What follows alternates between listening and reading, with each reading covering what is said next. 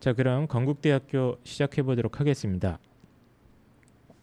건국대학교 논술은 10월 2일인가요? 예, 건국대학교는 10월 2일이라서 겹치는 학- 날짜가 없죠. 다른 학교들이. 근데 한양대 에리카가 네, 있긴 에리카가 한데. 겹쳐요. 예. 아 한양대 에리카 아, 죄송합니다. 네네네. 한양대 건국- 에리카 겹치네요. 근데 건국대학교는 장소 및 시간이 추후 통지라 지금 어떤 학과가 겹칠지는 모르는 상황이고요. 그다음에 실제로 이제 건국대학교 한양대 에리카 지원자들이 겹치는 부분이 많이는 없기 때문에 그런 부분들의 간섭 효과는 실질적으로는 높지는 않을 것이라고 예측됩니다. 건국대학교는 특성이 있어요. 근데 건국대학교는 상대적으로 정시로 들어가기는 상당히 힘들죠. 그리고 굉장히 인기 있는 학교기도 하고 정시 점수가 지금 최근 20, 거의 10년간 계속 올라와 있는 상태이기 때문에 어. 어머니들께서 예전에 아시는 그 삼국대 학교에서는 가장 선두에 있는 학교라고 지금 보이기도 하고요. 네. 그러니까 인기가 높은 학교예요. 근데 논술에서 최저를 없앴죠. 저는 그 이유를 알고 있습니다. 오 왜요? 건국 우유. 어? 죄송합니다. 아, 또 넘어가세요. 아 이거는 이거는 상당히 이거는 전문적인 방송에 우리가 오늘 청문회다 보니까 자유롭게 디스도 하고 예, 어쨌든 건국 간에 많이 좀 얘기를 할 필요가 있는 그 네. 자료가 있는데요. 지금 그 지금 이야기는 할 수 없고 네. 음, 내일 하죠. 어쨌든 건국대학교 그 인기가 높아지고 있고 네 어, 일단은 이거 최저 자격이 없어요. 네. 그래서 경쟁률이 어 전년도 그러니까 자, 재작년이죠. 재작년에는 40대 1이었고 작년에는 63대 1로 경쟁률이 이제 많이 치솟았고요. 작년에는 가장 높은 데가 123.50 대 1로 전설적인 경쟁률을 쌓 아. 나왔습니다. 근데 이게 경쟁률이 매년마다 아주 들쑥날쑥하고요. 이제 경쟁률 부분을 따지면 올해는 더 올라갈 것이라고 예측이 돼요. 왜냐하면 수능이 6월 달에 이 6월 달에 그 모평이 어떻게 나오느냐가 굉장히 중요한데 6월달이 어렵게 나오면 아이들이 불안해하기 때문에 어, 실질적으로 이제 최저 최저 자격이 없는 대로 많이 쏠리게 되거든요. 근데 건국대학교는 게다가 작년보다 모집 인원을 줄였어요. 전 계열에서. 그러니까 이거는 실질적으로는 이제 건국대학교 측에서 제가 뭐 들어 들은 건 아니지만 우리가 추리해 볼 때는 이제 논술로 들어간 아이들이 실질적으로 제대로 수행을 잘 못 해내고 있으니까 이 전형이 지금 성공적이지는 못하다라는 생각이 들고요. 올해 더 올라갈 거예요. 일단은 이 학교를 위해서 우리가 따져봐야 될 거는 내신인데 내신에서는 반영 비중이 없습니다. 없다라고 보일 수 있는 게 일단 계열별로 반영 교과가 상위 세 과목이고요. 그리고 상위 세 과목으로 따져도 6등급까지 천점 만점에서 4점밖에 감점되지 않습니다. 네. 그러니까 감점을 실질적으로 받을 수 있는 아이들이 거의 없을 거예요. 내신이 내가 어떻다라고 하더라도 지원할 수 있고요. 수능이 내가 어떻다라고 하더라도 지원할 수 있어요. 그러면 이게 완전히 진흙탕 싸움이 되겠죠. 그래서 논술 문제 자체는 우리가 충분히 달성할 수가 있지만 요 카드는 우리가 전략적으로 지원을 할 때는 일단은 유보 카드로 여섯 개 중에서 내가 카드가 남는다라고 하면 최저가 정말 불안할 때 지원할 수 있는 카드로 고려를 해보시는 게 좋고 이걸 내가 전략적으로 붙어야 되겠다라고 하면서 가장 우선순위의 카드로서 활용해 보시는 거는 전략적으로는 판단 미스라고 생각이 됩니다. 일단은 문항 유형으로 가보면 그 말씀 넘어가기 전에 네. 간단하게 보충 말씀을 좀 드리면 이제 네네. 어, 학생부 평균 점수 등급도 발표를 했는데요. 뭐 3점대 다 후반으로 잡히고 있, 있고요. 대부분 네. 학과들이 그리고 이제 아까 입학 정원 말씀을 해주셨는데 이제 그 대학 구조조정 사업 프라임 사업 있지 않습니까? 네. 예, 그것 때문에 인문계 학과군 정원이 조금 줄어든 측면이 있습니다.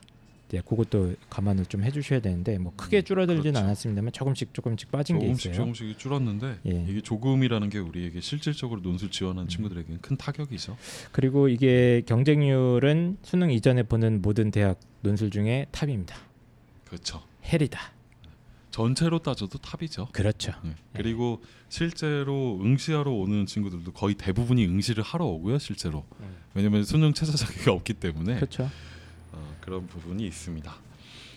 일단은 이 학교는 뭐 연필 사용해도 되고요. 그리고 문항 유형 자체도 어느 정도 고정적으로 나타나고 있기 때문에 연습에 의해서 논술 문제 점수를 올리는 것들은 충분히 해볼 만하다라는 거예요. 근데 수리 출제가 계열별로 상경 계열에서 출제가 되고 있는데 상경 계열만 짚어드리면 부동산학과, 경제학과, 국제무역학과, 응용통계학과, 경영학과, 기술경영학과 등에서 이제 상경계열 수리 문수- 논술 문제를 출제를 하고 있고요. 이 학과들은 전반적으로 다 인기 정시에서는 인기가 굉장히 높은 학과들이죠. 그래서 그 학과들에서는 수리 논술을 따로 준비를 하셔야 된다. 라는 것도 기억을 해두셔야 됩니다.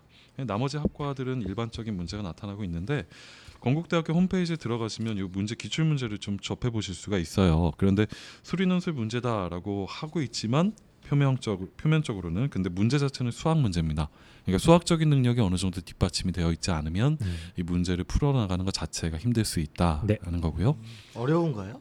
좀 어려운 편이에요. 수리논술 그래서 출제하는 그런가요? 학교들 중에서는 상경 계열 그 경쟁률이 좀 다른 모집 단위보다 누구시죠? 저요? 전 프라임 리더스의 얼굴을 맡고 있는 이경호라고 합니다. 예. 아, 이 죄송해요. 방송이 저는 제일 안타까운 게 지금 오디오라는 게 꼭 그렇죠. 얼굴을 보여드리고. 보이는 비디오면 지금 또- 볼이 엄청 날라왔을 텐데 자신이 있습니다. 마리텔처럼 네. 좀 해보면 안 됩니까? 마리텔처럼? 굉장히 큰 인기를 끌 거라고 예, 생각해요. 어쨌든 수리 논술 문제가 아예 수학 문제다. 아, 요거 굉장히 좀 중요한 포인트죠. 어렵구나. 예, 좀 어렵고요. 예, 그리고 인문은 어떻습니까? 인문 문제는 이제 해석 문제가 항상 나와요 전통적으로 근데 건국대학교 1번 문제가 해석 문제인데 이 해석 문제가 이제 그냥 단순한 문제가 출제되지 않고 해석 문제 중에서는 그 비슷한 논술 문제 출제 진 출제 문제들 중에서 좀 상대적으로 어렵습니다만 그러니까 동국대보다는 조금 어렵다. 예, 이렇게 어렵습니다. 생각하면 되죠. 확실히 이제 문제를 좀 잘 내고 있고요. 그런 문제 다각적으로 해석이 가능한 문제를 내고 있기 때문에 해석 문제를 좀 구체적으로 계속 연습을 하실 필요가 있어요. 예, 직전에 연습을 하는 것만으로는 좀 부족할 수가 있으니까 이번에 기말고사 끝나고 건국대학교로 준비하겠다라고 결정을 했으면 건국대학교 시- 기출 문제들을 어, 순차적으로 풀어보면서 준비를 할 필요가 있습니다. 한편으로는 천자짜리의 장문형 문제도 나와요. 그게 수리논술을 출제하는 상경 계열에서는 장문형 문제가 없지만 이제 인문 계열에서는 장문형 문제가 나타나고 있기 때문에 장문형은 단순하게 답만 써서는 안 되거든요. 그리고 여러 가지 요구 사항이 복합적으로 출제가 되고 있기 때문에 그 여, 여러 개의 요구 사항들을 유기적으로 억- 엮으면서도 한편으로는 서론부터 결론까지가 체계적으로 구성이 되면서 자신의 논증을 상대에게 전달할 수 있는 그런 연습이 문장력 연습, 논리력 연습 양쪽 측면에서 어, 구체적으로 이루어질 필요가 있고요. 이거는 아까처럼 이제 다른 학교들처럼 답만 찾는 연습이 아니라 첨삭도 받아볼 필요가 있고 뭐 학원을 다니지 못한다라고 한다면 인터넷 강의뿐만 아니라 학교의 선생님들을 통해서 이제 첨삭 연습을 한다든지 스터디 그룹을 결성을 해서 친구들끼리 서로 간에 답안을 교차 첨삭하는 이런 연습들이 반드시 있어야 되는 학교라고 볼 수 있습니다. 그러니까 문제의 난이도가 어느 정도 있는 학교고 그렇죠. 이루어진다. 유형 때문에 장문형이 있으면은 이제 글을 긴 글을 써보는 연습들이 수험생들이 할 수 있는 기회가 거의 없어요. 그러니까 반드시 그런 부분의 연습을 좀 해주셔야 됩니다.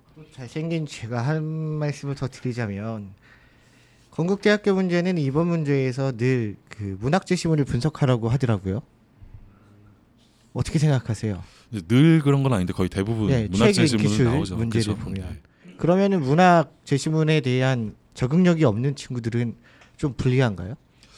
근데 그 문학 제시문이 문학 작품에 대한 해석력을 묻고 있는 학교들이 있는데 건국대학교 같은 경우는 그 문학 자- 제시문 안에서 나타나고 있는 일반적인 현상을 어, 주어주고 그 다음에 다른 일반 제시문들을 가지고 적용하는 문제라서 아, 문학 작품을 내가 잘 해석할 줄 모른다 아니면 수능 국어에서 문학 작품에서 좀 내가 변별력이 약하게 나타난다라고 하, 하더라도 그런 부분 때문에 두려움을 가질 필요는 없습니다. 그럼 좀 분석적 사고력이 있고 다른 제시문하고 연계해서 그렇죠. 이렇게 생각을 하다 보면 그렇죠. 문학 제시문에 좀 두려움이 있어서 충분히 잘할 수 있겠네요. 훈련에 따라서 아. 충분히 극복할 수 있습니다.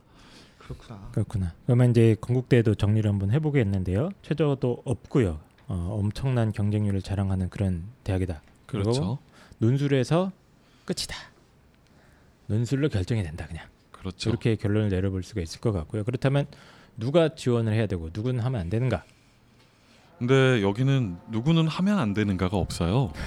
다 하면 안 됩니까? 그러니까 아무나 다 할 수 있고요.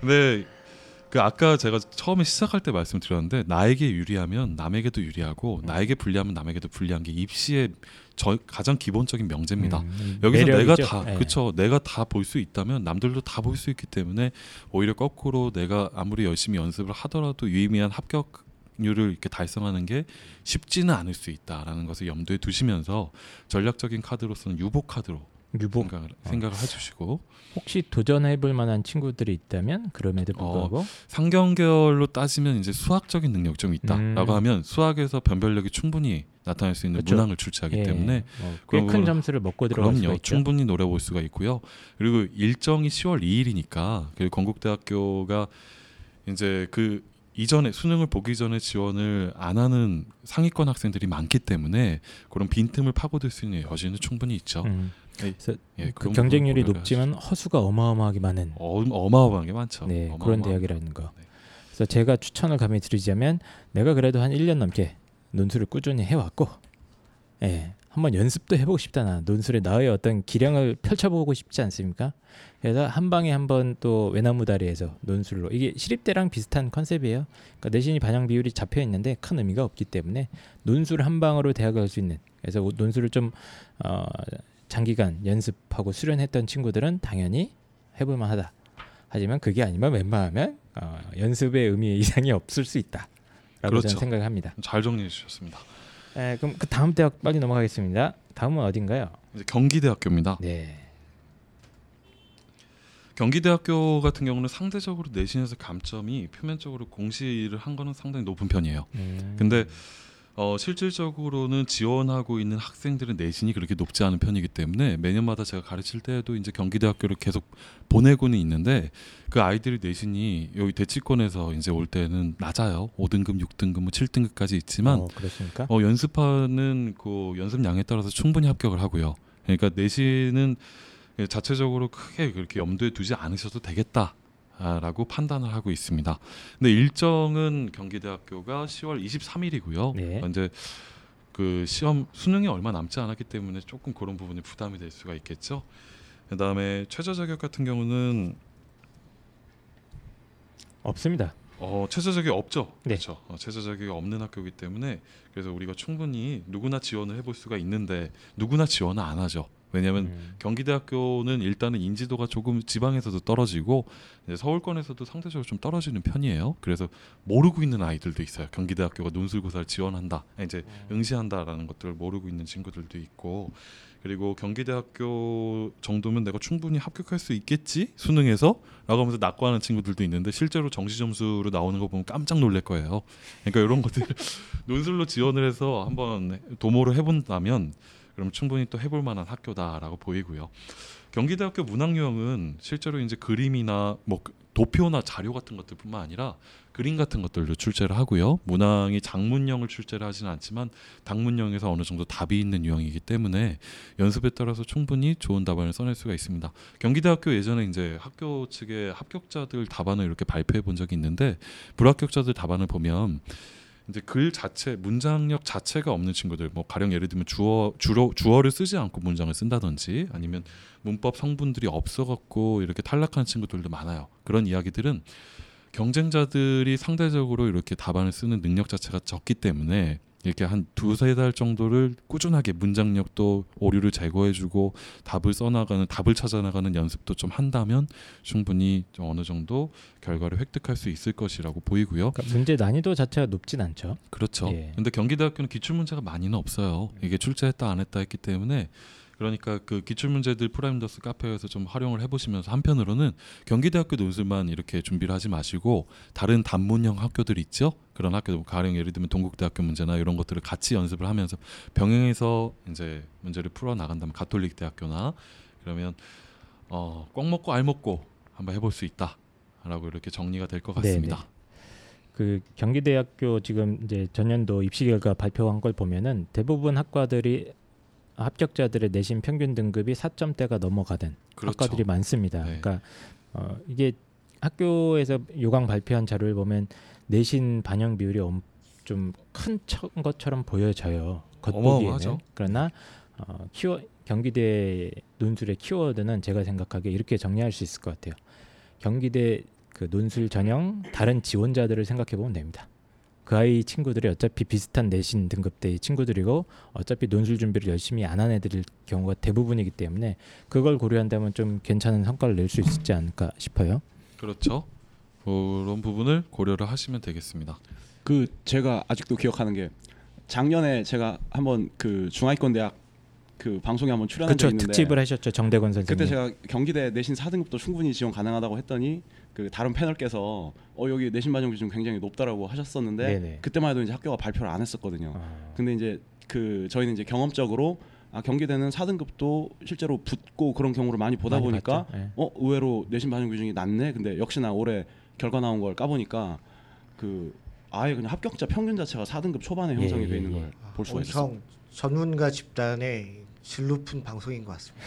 야, 여-. 거기 듣고. 듣고 여기 보니까 미남도 하나 있다. 어, 미남도 하나 있는 방송이고 그러면 근데 아, 이게 그러니까 어머니들께서 주의를 하셔야 되는 게 모집 요강을 보면서 학생부가 좀 40% 반영된다라고 해서 그런 외적인 부분에만 음. 이렇게 해석을 하지 마시고 실질적으로 이런 방송들을 활용을 하셔서 음. 어, 내 아이에게 실제로는 어느 정도의 감점이 있을지를 구체적으로 판단해 보시는 게 굉장히 중요하다라는 거예요. 그럼 이 경기대에는 누가 지원하는 게 좋겠습니까? 경기대학교 일단 내신은 크, 그 크게 고려를 할 필요가 없으니까 그리고 다른 학교들이랑 비교해서 보면 같이 최저 자격이 면제가 되어 있는 건국대학교랑 비교해 보았을 때도 경쟁률이 상대적으로 낮은 편이거든요. 그렇죠. 한 25대 1 근처입니다. 그렇죠. 예. 그러니까 내가 지금 수능 원점수가 나왔는데 이번에 어머니들께서 한번 계산해 보세요. 전년도 경기대학교 어 내가 6월에 시험을 재수생들이랑 같이 다 봤는데 어 점수가 경기대학교가 좀 불안불안하다라고 음. 한다면 지금 경기대학교가 여러분에게 문을 열어놓고 있습니다. 음. 지금부터 지원을 준비하시면 되고요. 다른 요소를 고려하실 필요가 없습니다. 경기대는 이제 정시 때 가려고 해도 그 100분위로 치면 80% 이상을 요구를 하거든요. 그렇죠. 예, 그렇기 높은 때문에 거예요. 네. 어, 만약에 내 아직 성적이 그 근처라면 경기대도 좋은 옵션이고 어, 문항이 상대적으로 쉽고 이 같은 경쟁자들의 수준을 고려하면 어차피 나랑 비슷한 놈들이기 때문에 해볼 만하다 이 얘기죠. 네. 평균 한 4등급 정도죠. 그렇죠. 그죠? 지금 알겠습니다. 예, 그럼 그 다음 대학 도 부탁드립니다. 다음 대학교는 가톨릭 대학교입니다. 아. 이제 가톨릭 대학교는 우리에게 의대로 많이 알려져 있는 학교죠. 네. 10월 9일 날 시험을 보고요. 네. 같은 날 시험을 보는 학교가 이제 홍익대학교가 있네요. 그죠? 가톨릭 대학교는 내신 반영 비중이 그렇게 높은 편은 아니고요. 또 경기대학교처럼 내신을 이렇게 지원하는 친구들이 또 평균적으로 그렇게 내신이 높은 편은 아니기 때문에 내신 부분을 충분히 극복해낼 수가 있습니다. 학생부 40%를 반영을 하고 있지만 실질적으로 우리가 염두에 둬야 될 건 내신보다는 최저 자격이다라고 보시면 될 것 같고요. 간호 계열이랑 일반 계열을 나누어서 최저 자격을 적용시키고 있어요. 근데 간호 계열 같은 경우는 우리가 좀 좋죠. 충분히 가면 이제 미래도 이제 정확하게 우리가 확보를 해볼 수가 있을 것 같고 이 직업 같은 것들도요. 근데 간호 계열은 네 개 영역에서 탐구 한 개 과목을 포함해서 어, 네개 영역 중에 두 개 영역의 합 4등급 이내다. 어, 높은 편이에요. 그죠? 음. 뭐 가령 이제 앞에서 동국대학교나 뭐 뒤에 있는 외국어 대학교나 이런 학교들이랑 같은 반열에 있고요. 일반 다른 뭐 인문학부나 사회과학부, 경영학부 같은 데들은 전반적으로 네개 영역에서 탐구 두 개 평균을 내지만 한 개만 3등급 이내를 달성하면 됩니다. 작년에 비하면 완화가 된 거죠. 이게 지금? 그렇죠. 완화가 되고 있기 때문에 어 내가 지금 좀 수능이 불안하다라고 한다면 지원을 일단 모색해 볼 필요가 있어요. 음. 그런데 내신도 좀 약하다라고 하면 당연히 이 학교를 좀 노려볼 필요가 있습니다. 논술 문제 유형을 금방 달성을 할 수가 있는 게이 유형 부분부터 먼저 그냥 단도직입적으로 말씀드리면 단문형이고요. 제시문 개수가 좀 많아 보이지만 제시문이 난이도가 어렵지 않고 문항은 세 문항이지만 300자, 400자, 500자 정도 1200자를 120분 동안의 시간을 주기 때문에 답안을 쓸 수 있는 시간이 충분히 확보가 되어 있습니다. 그러니까 생각이 짧은 애들도 나쁘지 않다. 그렇죠. 네. 생각이 짧으면 일단은 논술고사를 지원을 생각하지 않겠죠. 그러니까 네. 일단은 이 방송을 듣고 계시는 분들은 생각이 기실 거예요. 근데 네. 제 경험상 어쨌든. 대부분 애들이 생각이 짧기 때문에 네, 근데- 두려워할 필요는 없는 거죠. 아니, 근데 저는 약간 좀 반론이라고 해야 하나? 그래서 네. 상관없죠. 예, 해주십시오. 예. 편집해 주셔도 되긴 하는데 어, 저 가톨릭 때 문제 좀 어려운 것 같아요. 어. 이게 아이들이 뭐랄까 그 글 쓰는 실력보다도 그건 좀 문제 푸는 능력이 있어야 되는 것 같은 학교라는 생각을 많이 했어요. 문제 푸는 능력. 예. 짧지만 좀 생각을 해서 이게 답이 좀 정해져 있는 거라서 수수께끼 문제 풀듯이 좀 그러니까 그 가톨릭 걸 많이 풀어봐야 돼요. 가톨릭 때를 시험을 보려면 그 짤막짤막하게 뭐 이렇게 독해하는데 시간도 오래 안 걸리고 그러지만 막상 문제를 쓰려면은 좀 쓰기가 힘든. 그래서 음. 문장력이 좀 떨어지는 남학생들이 반면에 좀 문과생인데 수학적 성향 좀 있는 애 있잖아요. 그런 네네. 애들이 좀 유리한 것 같더라고요. 가톨릭 때는. 그러니까 그, 그- 간호대 때문에 여학생들이 예. 많이 가톨릭 대를 응시도 하고 그래서 그 쭉 보면은 막 정말 이 문학 소녀들 있잖아요.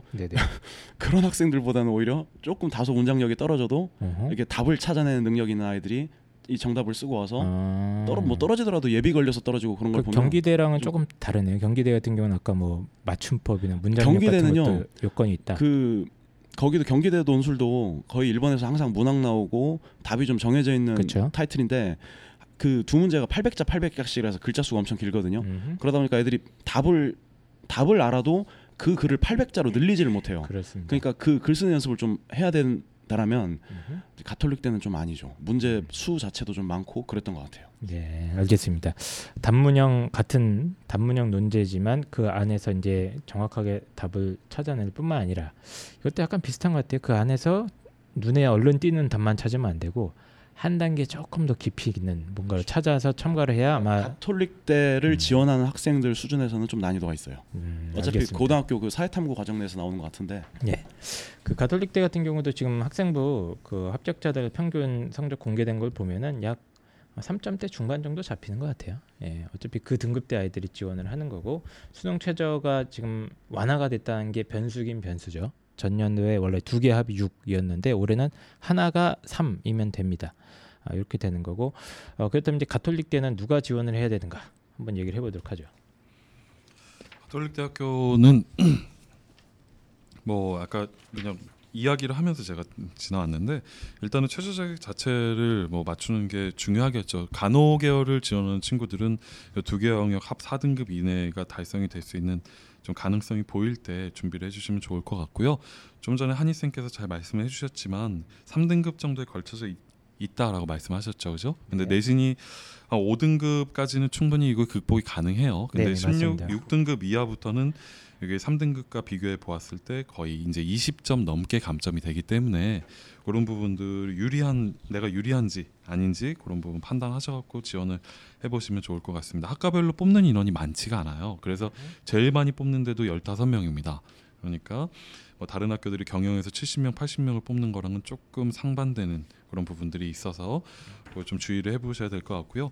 조금 전에 정대건 선생님께서 잘 짚어주셨지만 가령 작년도 문제를 보면 이제 가의 나타샤가 아들의 말을 들은 후에 나의 손순의 행동에 대한 평가가 달라졌다면 듣기 전과 비교해 어떻게 달라졌을지 쓰시오.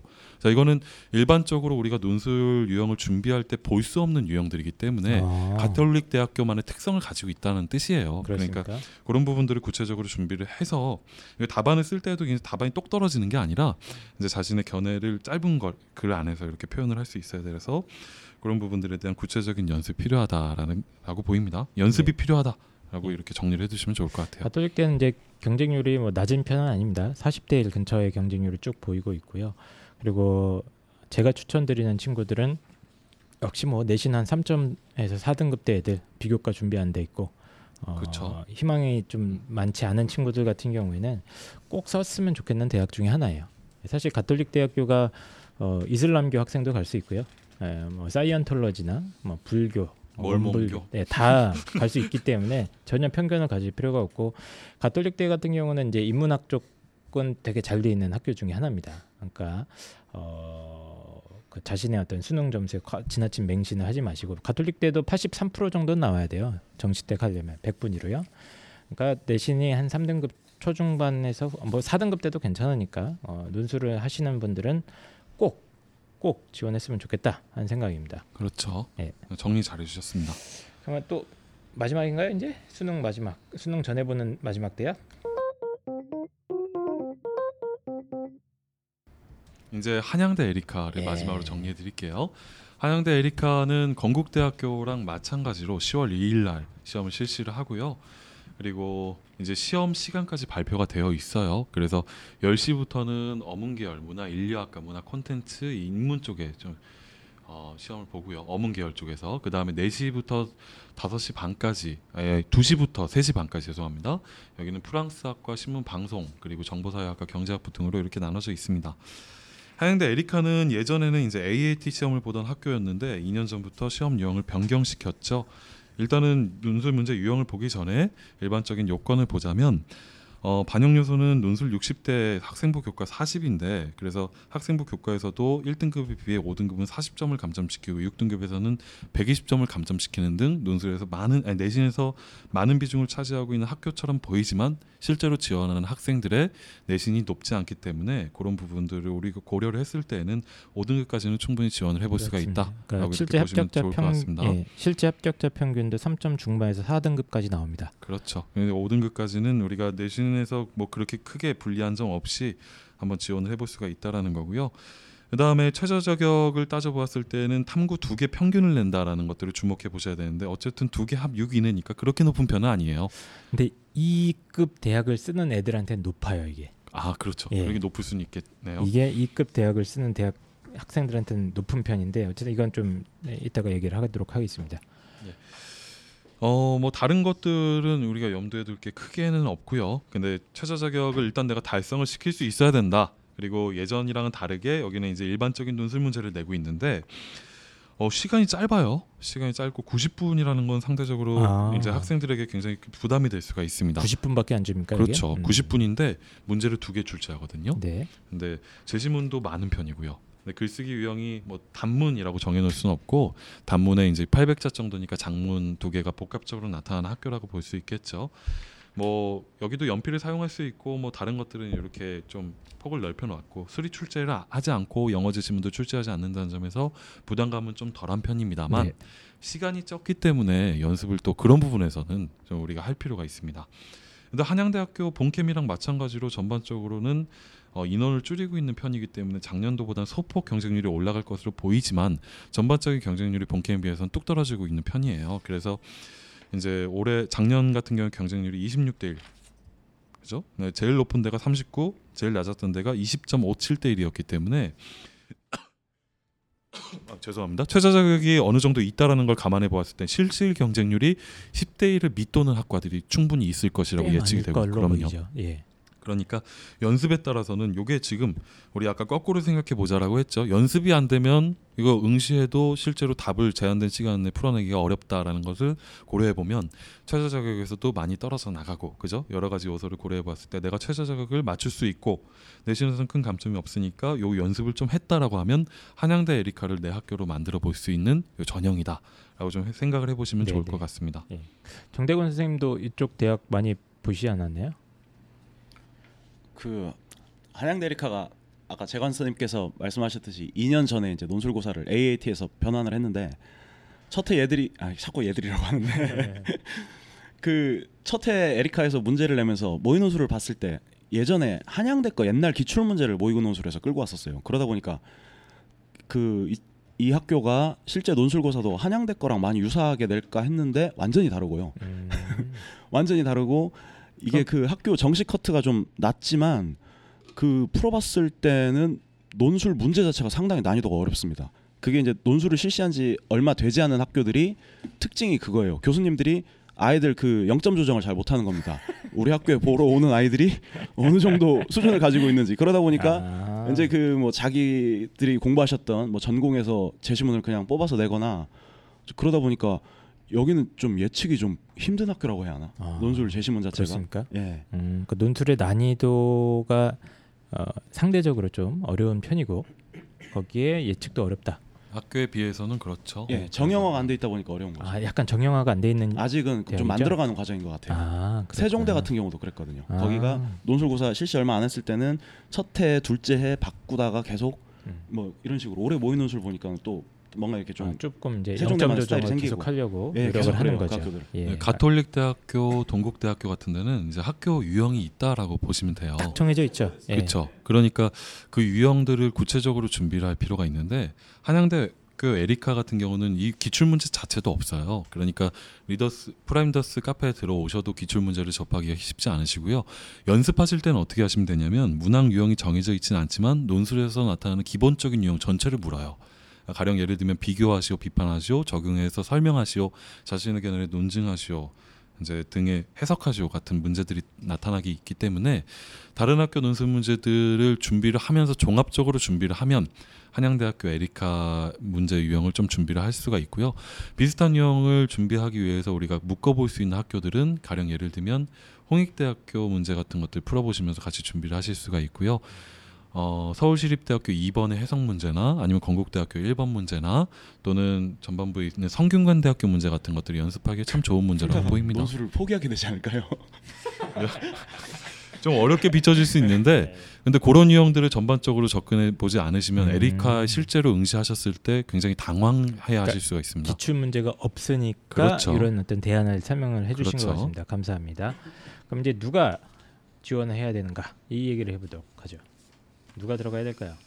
사실은 이 질문이 사- 지금 제가 여기 일곱 개 대학 하면 제일 어렵네요. 누가 지원을 해야 될까? 제 말을 듣고서 지원을 어머님들이 결정하실지는 제일 모르겠어요. 궁금해하는 건 사실 이거예요. 음. 예. 어, 어머니들께 이제 말씀을 드릴게요. 자, 정교과가 반영이 되는데 내가 5등급 이내에 있다, 5점대까지 찍혀 있다.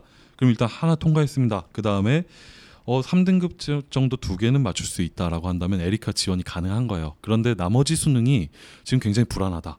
라고 한다면 한양대 에리카 자체는 이제 한양대학교 본케임이랑 같은 지원을 받고 있기도 하고요. 또 학과별로 경쟁률이 충분히 있기 때문에 여기 지원을 도모해 보시는 게 필요하겠죠. 그러니까 그런 친구들이 일단 지원을 해 보시는데 논술이 어느 정도 장기간 연습이 되어 있다라고 한다면 좀 적극 추천해 드리고 싶어요. 그래서 여러 개의 문제 유형들을 전반적으로 종합적으로 좀 풀어온 친구들이 어, 풀기 좋을 것 같고요.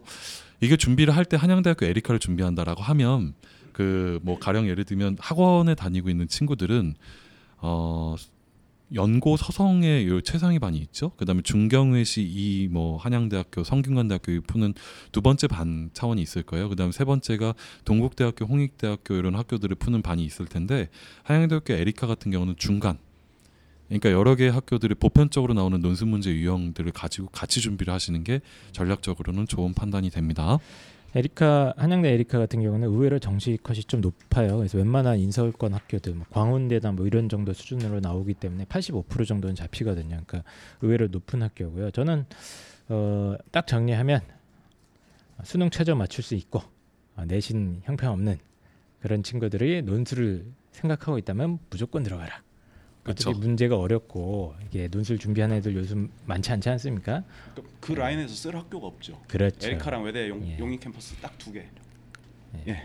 그래서 저 같은 경우는 논술을 이제 하려고 마음 먹었는데 수능 최저만 맞출 수 있으면 무조건 들어가면 유리합니다 여기는. 그럼 경쟁률 거의 10대 1 근처로 나올 겁니다. 실질적으로 보면.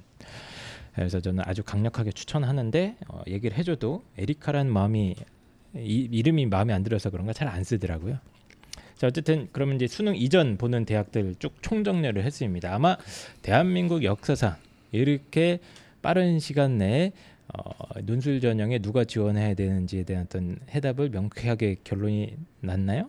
어쨌든 내려고 시도했던 방송은 처음인 것 같은데 수능 이전은 참 어, 전략 짜기가 참 애매해요, 그렇죠? 어, 굉장히 불확실성의 영역이고 아이들 입장에서는 뭐 6월 모평 기준으로 3월 모평 기준으로 아무리 추선을 하려고 해도 희망이 끈을 놓을 수가 없는 것 같습니다. 그래서 사실 여기 있는 대학들이 연세대와 동국대, 뭐 건국대 정도를 제외하면은 좀 어, 이제 수도권 중하위권 대학으로 분류되는 대학들이 많지 않습니까? 근데 이 대학들을 권유를 해줘도 사실 아이들 눈에 성이 안 차는 경우가 좀 많더라고요. 네. 어떻습니까? 좀 그렇죠. 아이들이 실제로는 자신의 점수가 나오기 전에 학부모님들도 그러시고요. 본인의 점수를 낙관적으로 예측을 하니까. 근데 이제 우리는 입시는 어 인생을 위해서 일단 정확한 판단을 하는 것도 중요한데 일단 지금 입시 자체가 너무 힘들고 혼탁하기 때문에 성공은 전략적으로 좀 도모를 할 필요가 있어요. 맞습니다. 그러니까 일단은 학부모님들 지금 들으셨는데 정리가 잘 안 되셨을 수도 있을 것 같아서 제가 최종적으로 정리를 한번 해드릴게요. 이게 연습장을 꺼내 놓으시고 이거 두 가지로 판단해서 한번 걸러 보세요. 자 일단 내가 내신이 높다. 내가 내신이 좀 안정적으로 형성되어 있다. 이거는 이제 한 2등급 정도를 말씀드리는 겁니다. 2등급, 3등급 정도 안쪽에 있다. 1등급이면 더 좋고요. 더할 나위 없이 좋고 고교장 추천을 득할 수 있다라고 한다면 시립대를 노려보십시오. 근데 그게 안 된다라고 한다면 홍익대학교는 상대적으로 펑크가 많이 나기 때문에 그런 부분 노려보시고요. 내신이 내가 불리하다라고 한다면 일단은 여- 여기서부터 논술고사가 빛을 발하는 거죠. 이때 최저 자격이 높다라고 하면 내가 충분히 달성할 수 있다. 1, 2등급 안에서 그럼 연세대학교로 노려보십시오. 근데 이게 아니라 어 나 다 불안한데 그래도 2등급 정도 두 개 정도는 내가 맞출 수 있다라고 생각이 되면 동국대학교를 노려보십시오. 동국대학교가 상대적으로 그런 부분이 높기 때문에 우리 고려를 해볼 필요가 있고요. 그게 아니라 내가 3등급이 하나나 두 개 정도는 찍을 수 있을 것 같기도 한데 막 되게 불안해요.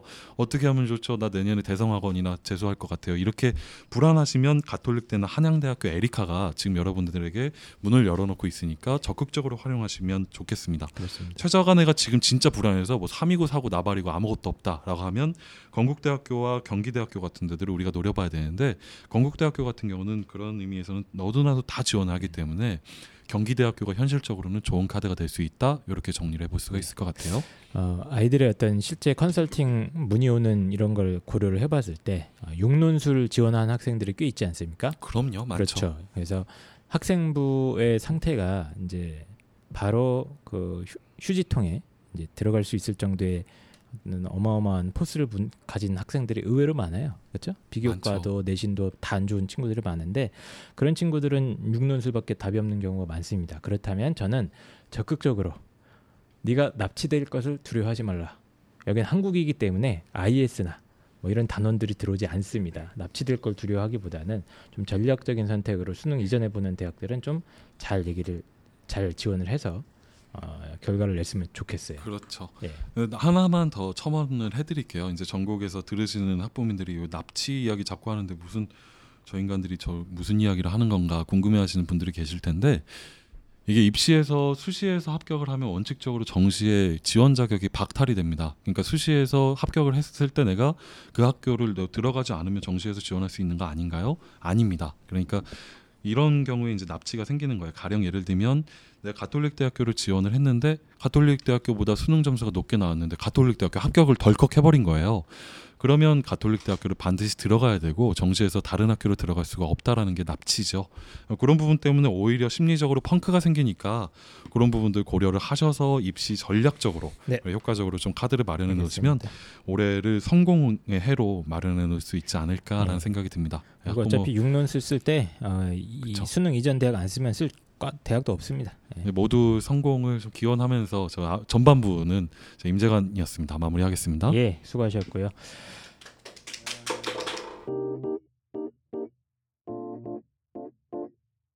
또한 선생님께서 지금 준비를 하고 계십니다. 저희 방송에 사실 지난번에 출연하셨던 정대권 선생님 안녕하십니까? 네, 본인 소개 안녕하세요. 본인 소개해드리죠. 예, 저는 어, 여학생은 역시 논술이지 당해. 아니다. 아, 본인 당 이름을 헷갈리시면 안 되죠. 다시 인사드리겠습니다. 안녕하십니까? 저는 여대를 보내드립니다의 정대원입니다. 반갑습니다. 예, 그 정대권 선생님도 지금 어디 계시죠? 아 예, 저는 지금 그 분당 프라임 리더스 논술학원에서 재직 중에 있습니다. 음, 지금 준비한 대학들이 어, 꼭 정대건 선생님께서 이제 여학생을 특별하게 뭐, 뭐 좋아하시거나 여자를 특별하게 뭐 더 편애하시거나 그래서 준비한 건 절대 아니고요. 저희가 이제 그 대학을 분배하다가 보니까 여대 논술이 사실 조금 특수성이 있습니다. 그래서 여대 논술을 먼저 좀 어, 분석하는 편을 어, 부탁드리도록 하겠습니다. 아, 먼저- 제가 네. 그 작년 방송에 나와서 인서울반 특징을 했더니 학부모님들이 많이 문의를 하시는 게 선생님 인서울반만 하시냐고. 어. 근데 아마 또 오늘은 또 여대 논술 이 방송을 또 하고 나면 선생님은 여대만 하시냐고 또 이러실 것 같은데 음, 선생님 전혀 여자 그렇지 않습니다. 예, 저는 여자 좋아하시냐? 올라운드 플레이어입니다. 예. 어쨌든 전부 다 좋아하시나 봐요. 누구 그러면 이제 2대부터 시작을 해 볼까요, 빨리? 예, 그 저는 제가 오늘 원래 이제 뭐 펜타쌤이랑 좀 오시고 그러는 줄 알고 좀 이렇게 음. 재밌게 그 뭔가 약간 비공식적인 발언도 막 할 수 있고 이런 하- 방송을 좀 상상을 하고 왔었어요. 네, 하세요. 그러다 보니까는 그 좀 제가 현장에서 이 학교를 대상으로 수업을 하고 아이들 그 입시 지도를 하면서 현장에서 느낀 좀 그런 저의 이거 100% 주관적인 저의 느낌 위주로 좀 말씀을 좀 드리겠습니다. 다소 좀 어, 오류가 있을 수도 있고 실제 저의 100% 수, 그 순수한 주관적 느낌에 의한 것이다 보니까 예. 다소 오류가 있을 수 있으나 그 그래도 가장 아직 그 감 좋은 시기에 논술 강사가 지금 이렇게 나서서 얘기하는 만큼 잘 들어봐 주시면 감사하겠습니다. 그 먼저 이화여대 논술에 대해서 제가 좀 설명을 좀 드릴게요. 이화여대 같은 경우는 그 정시 등급이 어, 중경외시 2 보통 이렇게 말하잖아요. 근데 하지만 중앙대 경희대보다는 높습니다. 그러니까 이중경 이런 식으로 가야 이제 맞는 거고 특히나 그 이화여대 아닌가요? 이제 너무 좋아하시는 거 아닙니까? 사실 이대는 컷은 비슷할 것 같은데 매년 왔다 효율이 갔다 좋죠, 하는 효율이. 같아. 네, 왔다 갔다. 왜냐면요. 아니 이대가 그 어디지? 경영학과랑 요쪽 같은 경우는 확실히 그 중앙대 경희대 요쪽보다는 더 높아요. 그리고 그 스크랜튼 학부가 있는데 여기는 그 장학금을 확확 밀어주더라고요. 그러다 보니까 스크랜트는 거의 정시 커트 자체가 서강 성균 라인으로 형성이 되어 있고 그래서 이제 비록 여학생들만을 대상으로 모집은 하지만 이 정시 커트 자체가 상당히 높은 학교다. 이 말씀을 좀 드리고 싶어요. 근데 제가 이 말씀을 드리는 이유는 부디 이화여대 지원을 하는 아이들이 그냥 택도 없는 학생들이 제발 지원을 하지 말아라. 그 어느 정도 이게 정시 커트 자체가 중경외시 쪽에서는 상당히 탑에 속해 있는 학교이기 때문에 그래도 어 그러니까 완전 그 인서울 거의 끝자락 정시 혹은 뭐 경기권까지 넘어가야 하는 학생들이 그냥 호락호락하게 보고서 이렇게 맘 놓고 준비할 수 있는 학교는 아니다라는 말씀을 드리고 싶어서 이 말씀 드린 겁니다. 사실 이대의 위상은 그 대사 하나로 증명된 거 아닌가요? 나 이대 나온 여자야. 나 중대 나온 여자야 없잖아요. 그렇죠. 나 이대 나온 여자. 여학생들 진짜 엄청나게 선호하는 그런 감이 학교죠. 좀 떨어지신 것 같아요 원장님께서. 근데 이대 같은 경우는 그 정시에서 정시가 이제 점수를 결정짓는데 어, 연, 연세대학교와 고려대학교가 이화여자대학교가 같은 군에 배치되었었던 이제 몇 년간 계속 점수가 떨어져 왔었죠. 연고대를 지원을 하면 그렇죠. 이화여자대학교 지원 못하기 때문에 근데 전년도에 서울대학교가 군을 이제 이화여자대학교 같은 군으로 급격히 이동을 시키면 급작스럽게 이동을 시키면서 연고대가 반대쪽 군으로 이동했죠. 그래서 지금 같은 군이 아니기 때문에 점수가 계속 상승하고 있는 추세고요. 예전에 그 어떤 이제 명성 같은 것들 달성되는 것들이 이제 얼마 남지 않은 것 같아요. 그래서 이제 정시 점수 계속 올라가고 있다. 이 부분은 굉장히 중요한 거죠. 음. 어쨌든 이화여대 그럼 논술부터 좀 설명을 드려야 될 것 같은데 수능 최저는 어떻습니까? 그 이화여대 같은 경우는 일단요 논술로 555명을 뽑고요 그리고 학생부 교과대 논술 2그 성적 반영 비중이 이제 3대 7 정도입니다 이 부분에 대해서는 제가 좀 더 말씀을 드릴 거고요 그 수능 최저 기준은 이가 세 과목 등급합 6을 요구를 하거든요 음. 세 과목 등급합 6인데 여기는 이 학교는 계산 방식이 좀 특이한 게 탐구 두 과목 평균을 낸 다음에 소수점을 버려버립니다. 그러니까는 2등급, 3등급 탐구 1, 2가 그렇게 나와도 2.5등급이잖아요. 그러면은 0.5를 버려버려서 2등급으로 계산을 해줘요. 그러다 그렇죠. 보니까 세 과목 합 6인 학교 중에서는 약간 최저 맞추기가 수월하다고 볼 수가 있고요. 근데 스크랜튼이 다르죠 최저가. 아 그렇죠. 스크랜튼 같은 경우는 그 세 과목 합 4를 요구하다 보니까 그 예전에 이제 연대 우선 선발 일반 선발했을 때 그 상당히 최저 높았던 그쪽 학교랑 이제 거의 비슷한 수준이고요. 예, 논술 지원하는 대학 중에서 가장 높은 등급의 최저 등급을 요구하는 대학이다 이렇게 얘기할 수 있을 것 같고 그렇죠. 예, 스크랜튼 스크랜튼이랑 경우는- 경희대 한의학과 음. 그리고 외대 LTL. 외대 LD, LT 네. 학부 세 개가 지금 비슷한 최저 자격 요구하죠. 네. 이제 그리고 그게 이제 최저 등급의 그 부분을 고려를 하셨다면 그 이대는 이제 가장 중요한 게 내신입니다. 그렇죠. 이 학교. 이 학교 내신을 빠뜨리지 않고 넘어갈 수가 있는데 제가 이제 오늘 그 방송에 나온다고 해서 또 이제 뭐 좀 찾아서 할 말이 없을까 하고 그 이화여대 입학 홈페이지에 가가지고 그 교수님께서 올려놓으신 올해 이제 그 설명의 동영상을 처음부터 끝까지 꾸벅꾸벅 졸면서 아, 그 시청을 하고서 진짜 힘든데. 예 하고 왔는데 중간에 이제 요것과 관련해 가지고 평소에 궁금했던 게 이화여대 같은 경우는 이제 국수영사 전 과목으로 해가지고 1, 2, 3학년 통틀어 가지고 상위 30단위를 반영을 해요. 그러니까 그렇죠. 상위 30단위. 예, 30단이라는 말은 과목 수로 치면 한 여섯 일곱 과목 예, 정도 그렇죠. 예. 된다라고 생각하시면 될 겁니다. 그래서 이화여대식으로 그렇게 30단위만 추려 가지고 계산을 했을 때 저희가 홍상 그 통상 이 업계에서는 2등급 안쪽이어야 한다. 이대 같은 경우는 그렇게 보통 얘기를 많이 하거든요. 이제 그게 벗어나 버리면은 그 좀 감점 폭도 실제로 학교에서 발표한 자료 보면은 좀 크고 그런데 올해 그 어, 학교 측에서 발표한 그 설명의 동영상을 보니까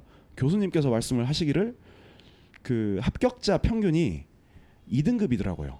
그러니까 이대식으로 계산했을 때 합격자 평균이 2등급인데 아주 힘을 주어 강조해서 말씀을 하신 게 합격자 중에 문 닫고 들어온 애들이 5등급이 있다. 그리고 뭐 최고는 1등급 초반도 있었다. 이런 말씀을 하시면서 우리 학교는 내신 반영 비중이 그렇게 크지가 않습니다. 그래서 많이 많이 지원을 하십시오라고 했는데 저는 그걸 쭉 들으면서 굴하다. 원서를 파는 건가요?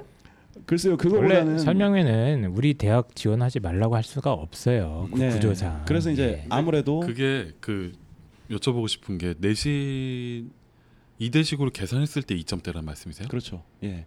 이대식으로 상위 30단위 뽑아가지고 계산을 했을 때 2등급이었고 이제 문 닫고 들어온 아이들이 이제 5등급까지도 형성이 되어 있다라고 그렇게 표가 지금 되어 있거든요. 제가 이걸 뭐 보여드릴 수도 없고 인문 원 같은 경우는 2등급 최저가 5.0 그다음에 최고가 아 1등급 뭐 이런 식으로 학교 측에서 발표를 했더라고요. 근데 그 제가 다시 말씀드리지만 이대는 내신 반영 비중이 꽤 높기 때문에 그래도 계산했을 때 한 3등급 정도는 되는 게 그러니까 상위권 가서- 대학 중에 제일 높다고 보시면 됩니다. 예, 예. 내신 반영 비중이.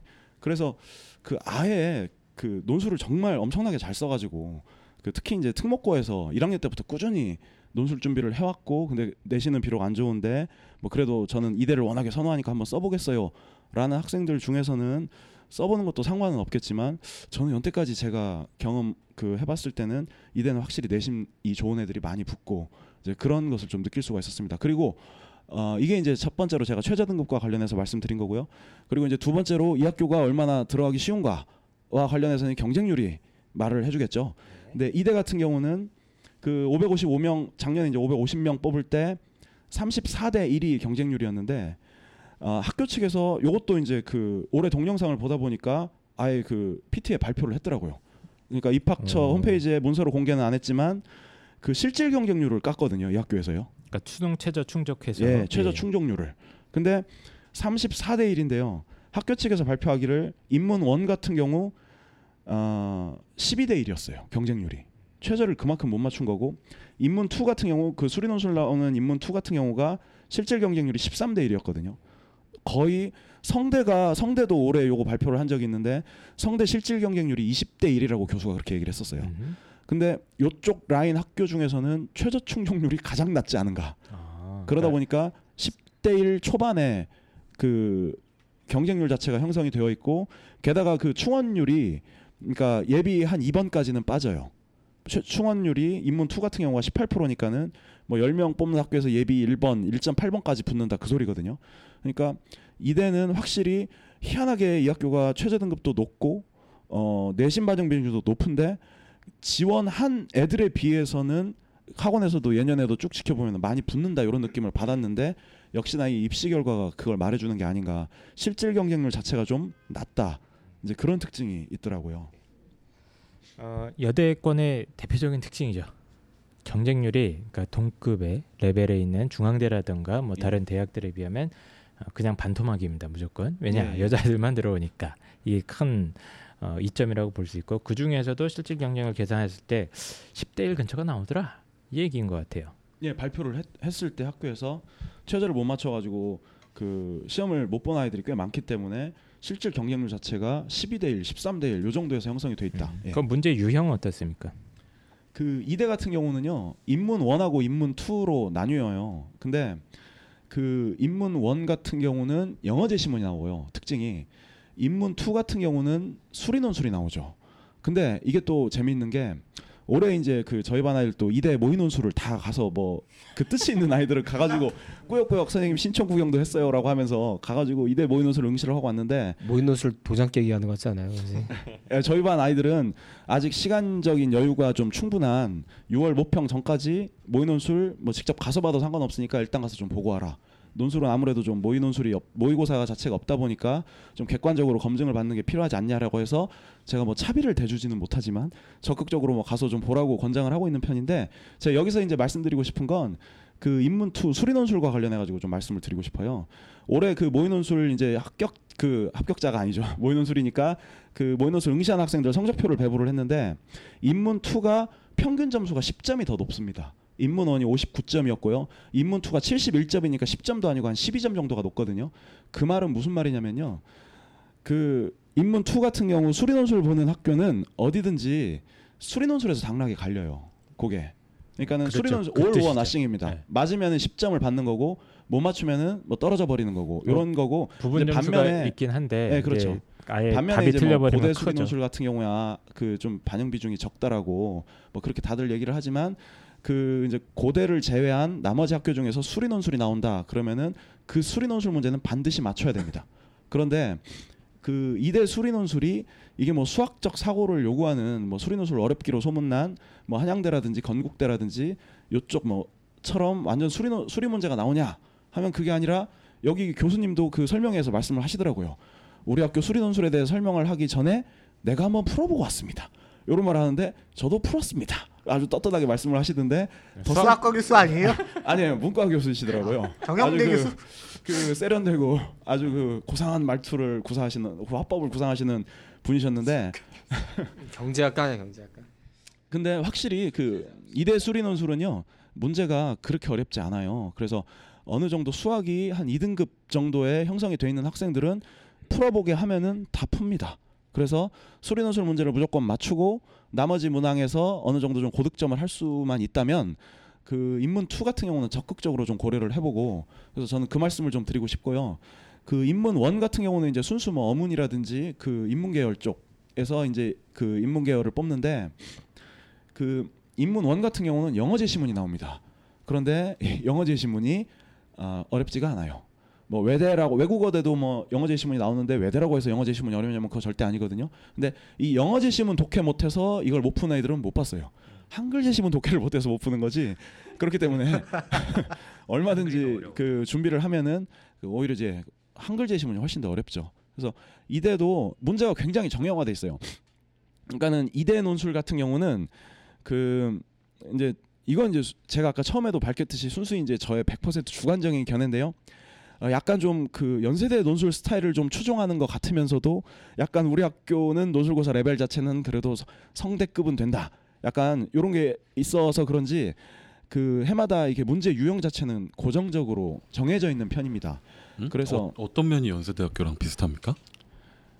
그 완전히 심층적인 재심은 여러 개 가지고 비교할 것을 시키지는 않지, 않지만은 그 재환 쌤께서도 풀어보셔서 아, 아시겠지만은 그 1, 2번에서는 거의 재심은 던져주고서는 비교하는 문제를 내고 그렇죠. 있거든요. 비교하거나 비판하거나. 네. 네. 그 채점 기준을 읽어보면은 음, 채점 기준을 꼼꼼히 들여다보면은 이게 뭐 재시문을 이렇게 다각적으로 분석한다라기보다는 일단 기본적으로 좀 독해를 좀 베이스에 깔고 그 어, 비교에서 답 찾은 것뿐만 아니라 제시문에 좀 들어있는 좀 특징적인 내용까지 찝어가지고 같이 써줘야 이게 고득점을 할 수 있도록 그 문제가 구성이 돼 있더라고요. 그러니까 완전히 어려운 그 연세대과 같은 다면사고 논술까지는 아니어도 이런 식으로 이제 그 제시문 분석력 묻는 그런 스타일 문제가 나오고 어, 꼼꼼한 아이들에게 유리하다는 거죠. 제시문 안에서 소재를 그렇죠, 잘 그렇죠. 찾아내는. 예. 음. 좀 꼼꼼하게 독해를 할 수가 있어야 하고 그리고 이제 뭐 3번 문항 같은 경우는 뭐 다양하게 비판 문제가 나오기도 하는데 그런 것은 제가 그 봤을 때 뭐 성대랑도 좀 비슷한 것 같고요. 근데 제가 이 말씀을 드리는 이유는 뭐 이화여대 논술고사 스타일이 실제로 그 학교가 그렇다 어쩌다 이런 얘기가 아니라 이화여대를 준비를 할 때 같이 준비하면 좋은 학교들을 말씀드리고 싶어가지고 제가 이 말씀을 드린 거예요. 그러니까는 뭐 연대라든지 그 성, 성균관대라든지 뭐 서강대라든지 그쪽은 그 보통 이제 6월 달부터 여름 방학 때 이제 내가 좀 시험을 볼 학교들을 좀 타겟으로 맞춰 가지고 그 학교에 맞춰서 준비하는 게 저는 가장 합격률을 끌어올릴 수 있는 거라는 생각을 많이 하고 있는데요. 그때 뭐 이대를 내가 좀 본다 그러면은 그쪽 라인 학교들 거 기출 문제 위주로 빠삭하게 정리를 하면은 합격률이 좀 높아지지 않을까 저는 이제 그런 차원에서 말씀드리고 사실 이대는 뭐 유형이 따로 이렇게 이대만 유형이 있다고 얘기하기는 어려운 학교예요. 아주 기본적인 문제를 묻고요. 가- 기본적인 소양의 수준의 독해를 묻고요. 그거에 대해 정확하게 답을 얼마큼 하느냐 이거지.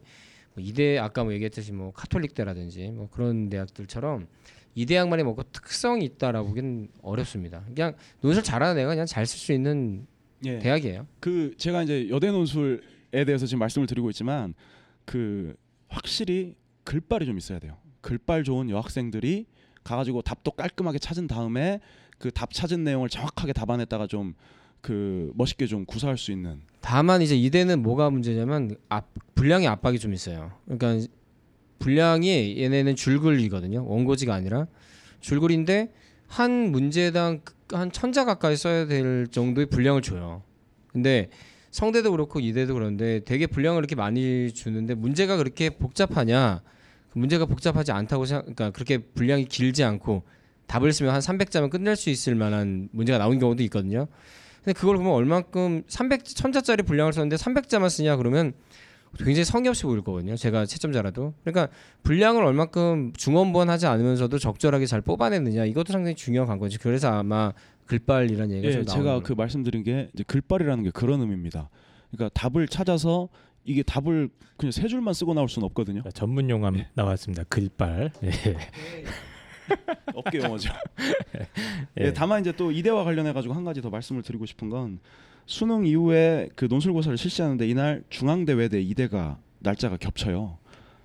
아, 얘들은 이렇게 라이벌 의식이 있는지 자꾸 겹치게 시간표를 짭니다. 그렇죠? 예. 어. 다만 날짜 날짜가 겹치기는 하지만 그 이제 그 퀵 서비스라고 들어보셨나요?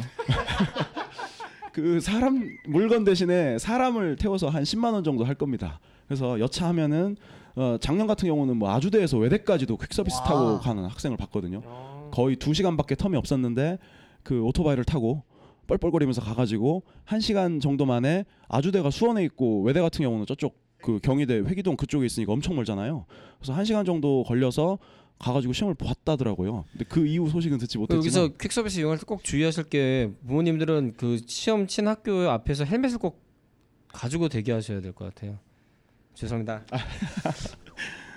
그거 감이 아- 떨어지셨어요. 그 아, 아저씨가요 다 씌워줍니다. 뒤에 태우면서 그 학생들을 그래서 11월 그렇게라도 봐야죠. 시험. 11월 27일이네요. 일요일. 예, 27일 날 보는데 아 요때 외대 중대가 같이 겹쳐버리면서 음. 그 여기도 중복되게 쓴 아이들이 되게 많거든요. 그래서 조금 올해는 이것 때문에 좀 전략 짜는데 좀 골치 아프지 않을까 이런 생각을 하고 있고요. 그래서 이런 점만 좀 적절하게 과 같은 것도 고려를 해서 그 지원을 한다라면 어, 원장님께서 나가시면서 다 부시고 나가시는데 어 그렇게 할 수만 있다라면은 이대도 적극적으로 좀 고려를 해봐야 한다고 저는 생각을 합니다. 그러니까 내신 괜찮고, 그러니까 내신 이대식으로 계산했을 때 그 이대를 지원할 수 있다라는 얘기는 아주 쉽게 말씀을 드리면은 가장 잘한 거 일곱 과목 뽑았을 때 2등급 안쪽이어라 정도라고 했어요. 그 계산을 했을 때 그 말은 애들이 그러니까 아이가 내 전부 다 이게 예를 들어 똑같이 내신이 3등급이어도 내신이 3등급이어도 전 과목이 다 3등급이에요. 음, 이런 학생보다는. 예. 뭐 1등급도 좀 간간히 섞여 있고 1, 2가 섞여 있던 애들. 그렇죠. 그런 학생들은 보통 계산하면 이대식으로 계산했을 때 전부 다 3등급 안쪽엔 떨어집니다. 어쨌든 정리를 해보면 이대의 핵심은 어, 동급 대학에 비해서 어마어마하게 경쟁률이 낮다. 그리고 수능 최저가 어, 어마어마하게 높게 걸려 있고 거기에 내신까지 많이 반영이 되기 때문에 사실은 전략적으로 노리기에 아주 안성맞춤인 대학입니다. 이대와 여자대학교는 그러면 누가 지원을 해야 될까요? 딱 정해 주시죠. 어 일단 여학생이 지원을 해야 할 거고요. 되게 중요한 정보네요. 제가 봤을 땐 여학생이 지원을 한 게 아니고 남학생은 안 됩니까? 남학생도 예, 되는 거 아니에요? 죄송합니다. 제가 아, 실언을 했습니다. 여학생 중에 상위권 대학 논술을 준비하면 무조건 써야 되는 거죠. 그렇죠. 같이 그러니까 성대, 연대 이쪽 학교들은 같이 가는 학교입니다. 그러니까 특히 본인이 여자다. 그리고 내신이 괜찮다. 그러면은 그 이대 노수를 적극적으로 좀 고려를 해줄 필요가 있습니다. 그러니까는 뭐 문제 유형 자체도 서로 다 비슷비슷하니까 그 두루두루 준비가 될 거예요. 그래서 뭐 이대 것만 많이 풀어봤다고 해서 뭐 성균관대라든지 서강대라든지 요쪽이 뭐 준비가 안 되고 이런 게 아니니까 그 같이 준비할 수 있으니까 거의 이제 뭐 예를 들면 연대 같은 경우 지금 최저가 높기 때문에 연대 쓰는 아이들은 논술은 거의 네 개만 쓰거든요. 연고 서성. 네네. 그리고 이제 그거보다 이제 조금 더 낮춰져 가지고 3함 6을 맞출 수 있는 학생들 같은 경우는 그 주로 이제 성대 하나 말뚝으로 박아 놓고 성대 뭐 중대 외대 기타 등등 해 가지고 다 쓰는데 거기 이제 여학생이다 싶으면 이대가 이제 반드시 들어가는 거죠. 그렇습니다. 내신이 안 좋다 그러면 제끼고. 어, 중대보단 이대가 높 훨씬 가기 쉬운 학교이기 때문에 어, 여자들은 무조건 여대를 써라 하나 받고 시작하자. 그 중대 이대 구분을 좀 해지, 해드리자면 네. 내가 여학생인데 같은 날 날짜도 겹치는데 내가 중대 이대를 어떻게 구분을 할까라고 하면 내신이 좀 안 좋다 그러면 중대입니다. 반면에 내신이 좋으면 중대에서는 내신 좋다라고 얻을 수 있는 게 없어요. 왜냐면 중대가 재밌는 게 그 작년에 그 학교 논술고사 그 담당하시는 총괄하시는 분이 나와서 학부모들을 대상으로 입시 설명회를 했는데요. 제가 이제 제 그 분당 설명회 때도 말씀을 드렸지만 그 설명회 하- 진행하셨던 교수님이 따님이 고3이래요. 그러다 보니까 그 앞에 설명회에 들어온 아이들을 앞에 앉혀놓고 마치 자기 따님 같고 학부모님들은 자기 아내 같고 그러다 보니까 좀 알짜배기 얘기를 좀 많이 해주셨었거든요. 자기 아내 같다고요? 이상한데요? 아니 아니 그 뭐야? 마치 그 조마조마해하면서 논술 준비를 하는 게 그걸 지켜보는 게 그러니까 우리 딸아이도 논술고사를 본다라고 말씀을 아빠들 하시면서 마음에서 아빠 마, 진솔한 그러니까 아빠 마음에서 진솔한 좀 얘기를 많이 해주셨는데 그때 이제 그 중대 교수님이 말씀하셨던 것 중에 하나가 1등급에서 6등급 차이가 0.6점인가 0.7점인가 아, 별로 안 나네요. 그러니까 안 나니까는 중대 같은 경우는 그 1번 문제에서 그 형식을 갖출 것을 요구하면서 그러니까 100점 만점 근데 학생했을 때제 파트인데 왜 네. 자꾸만 하시는 거예요? 아, 죄송합니다. 없게. 예, 죄송합니다. 야, 어쨌든 이제 그게 갑자기 기억이 나서요. 다시 결론을 내드리자면 내신이 좋다 이대, 내신이 안 좋다 그러면 중대. 외대 외대는 최저가 좀 다르잖아요. 그러니까 외대 같은 경우는 그 두 과목 합 4를 맞출 수 있는데 내신이 좀 안 좋다. 그러면 외대죠. 자, 그러면 이제 이화여대 살펴봤는데요. 시간이 없기 때문에 이제 빨리빨리 진행을 하도록 하겠습니다. 숙명여대 넘어가도록 하죠. 예, 이제 이화여대에 이어서 그 여대 특집 숙명여자대학교를 설명을 해드리도록 하겠습니다. 숙명여자대학교는 논술고사 실시 역사가 상당히 깊은 편인데요. 정작 논술과 관련한 입시 결과는 학교 측에서 자세하게 좀 내놓는 편은 아닙니다. 그래서 이 부분도 역시 100% 저의 주관과 좀 자의가 좀 개입된 이런 말씀을 드릴 수밖에 없는데요. 그 일단 숙대 같은 경우는 어, 먼저 최저부터 좀 말씀을 드릴게요. 최저 자격이 두 과목 등급 합 4.5예요. 갑자기 웬 4.5냐라고 이렇게 말씀을 하실 텐데 탐구 두 과목을 평균을 내서 어, 이것에 뭐 탐구 중에 뭐 상위 한 과목만 반영한다라든지 이런 게 아니라요. 두 과목 평균을 내서 2.5등급이 나오면 국수형에서 2등급을 하나를 맞추면 이제 4.5등급이 되는 겁니다. 이해 가시나요? 그러니까는 최저 맞추기가 조금 더 수월한 겁니다. 두 과목 합 4인 외대보다는 4.5인 숙대가 훨씬 더 최저 맞추기가 수월하고요. 작년보다 조금 완화된 거죠. 예, 작년엔 0.5등급 떨어졌으니까. 예, 작년엔 두 개 합 4였습니다. 예. 그리고 이제 숙대 같은 경우는 경쟁률은 평균적으로 30대 1 정도로 형성이 되어 있는데 이쪽에서 실질 경쟁률을 학교에서 발표하진 않았지만 아까 이대 경우랑 맞춰서 생각을 해보면 이대처럼 최저 충족률이 낮지는 않을 것 같고 일단 근데 하지만 여대라는 특징을 고려한다면 이 학교 역시 최저 충족률은 40% 미만이 아닐까 그렇습니다. 무조건 최, 예. 40% 미만이라고 저는 보고 있고요. 그러다 보니까 뭐 한 15대 1 정도로 경쟁률을 생각하시면 될 것 같고요. 그다음에 이제 이 학교 숙명여대 그 내신 반영 비율과 관련해서 제가 좀 말씀을 드리면요. 숙대는 이 그 이 업계에서 전통적으로 숙대는 내신 반영 비중이 조금 있는 편이다라는 말을 많이 했었습니다. 네. 설령 그 이제 뭐 보통 이제 특목고 학생들이 내신이 많이 안 좋지 않습니까? 근데 물론 뭐 특목고 학생들이 숙대를 많이 선호하는 건 아니지만 뭐 5등급, 6등급인 학생들은 숙대를 피해야 하는 학교로 계속 말을 하거든요. 네. 그러면서 그래도 한 4등급 초반까지는 형성이 돼야 숙대 논술고사를 응시하러 가라고 저는 이렇게 권유를 하, 합니다. 근데 이제 그것 그게 이제 학교 측에서 발표한 그 내신 성적 산출 기, 그 산출 기준을 좀 보면 아실 수가 있는데 어뭐 1등급, 2등급까지 4점 깎다가 뭐 3등급에서도 한 4점 정도 깎고 4등급까지도 계속 급간별로 4점씩 깎는데 4등급에서 5등급 넘어가는 순간 20점을 깎아 버리거든요. 이 말인 즉슨 4등급 초반까지야 뭐 어떻게 한번 해볼 만한데 4등급 초반이 훨씬 넘어가 버려서 뭐 5등급이 넘어가 버렸다 그러면 아주 가서 논술을 신처럼 쓰고 오지 않는 이상 숙대도 좀 힘들지 않을까. 물론 여기도 이제 실제 합격자 그 내신 표를 좀 봐야 알겠지만 음, 표가 있는데 말씀을 좀 드리면은 그래도 뭐 3점 중반으로 잡히긴 합니다. 많은 학과들이 평균이요? 그러니까, 예, 그 3.1에서 뭐 3.5, 거기 혹시 그 자리에 3.7 평균 아니 편차도 나와 있나요? 아, 전혀 안 나와 있습니다. 아. 예. 그게 이제 그 이게 편차까지도 좀 공개를 해주는 학교가 훨씬 보기가 수월한데 그 이를테면 뭐 연대 같은 경우는 그 내신 내신 합격자 자체가 꽤 높거든요. 뭐 거의 2등급 때. 근데 편차가 막 2, 1.8 이래요. 그러니까는 쫙 스펙트럼에 갈려 있다라는 거고 제가 어느 학교인지 정확하게 기억은 안 나지만 내신 반영 비중 꽤 높은 학교는 그 등급 편차가 막 0.3등급 아, 이렇습니다. 죄송합니다. 저희 2015년도 자료가 다시 검색해 보니까 있는데 여기는 편차도 발표를 했고요. 편차가 꽤 큰 편이네요. 합격자 평균이 3.3에서 한 3.7까지도 잡히는데 표준 편차가 0.6 이상입니다. 대부분. 아, 0.6이면 그렇게 큰 것 같진 않고요. 근데 그러니까는- 0.3 이- 이내로 들어야 그렇게 적은 거지. 0.6, 0.8 이런 과가 많으면 이 정도면 꽤 큰 겁니다. 그런가요? 예. 아 하긴 내신 등급대로 따지니까 네네네. 뭐한 4등급 근데 4등급 중반 정도는 충분하죠. 그러니까. 4등급 중반 예. 정도까지. 근데 이제 아까 말씀드렸듯이 5등급 이하는 분명히 페널티가 많다. 이건 확실한 겁니다. 그렇죠. 예.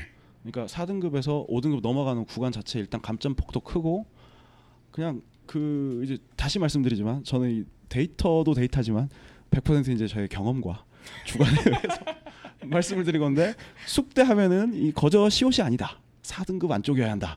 이제 항상 이렇게 저는 그 아이들한테도 말을 하고 실제로 이제 그게 맞는 말이고요. 그 제 이제 그런 특징이 있고요. 그다음에 이제 숙대 그 논술고사 문항 특징을 좀 살펴보면은요. 전형적인 여기는 여대 논술이에요. 아까서부터 전형적인 여대 논술이다라고 말씀을 드리면 그게 뭔가 궁금해 하시는데 글빨 좋아합니다. 음. 1번 천자, 2번 천자거든요. 근데 아이들이 어느 정도 문장력이 뒷받침되지 않는 학생들은 천자를 도저히 끌고 나갈 수가 없어요.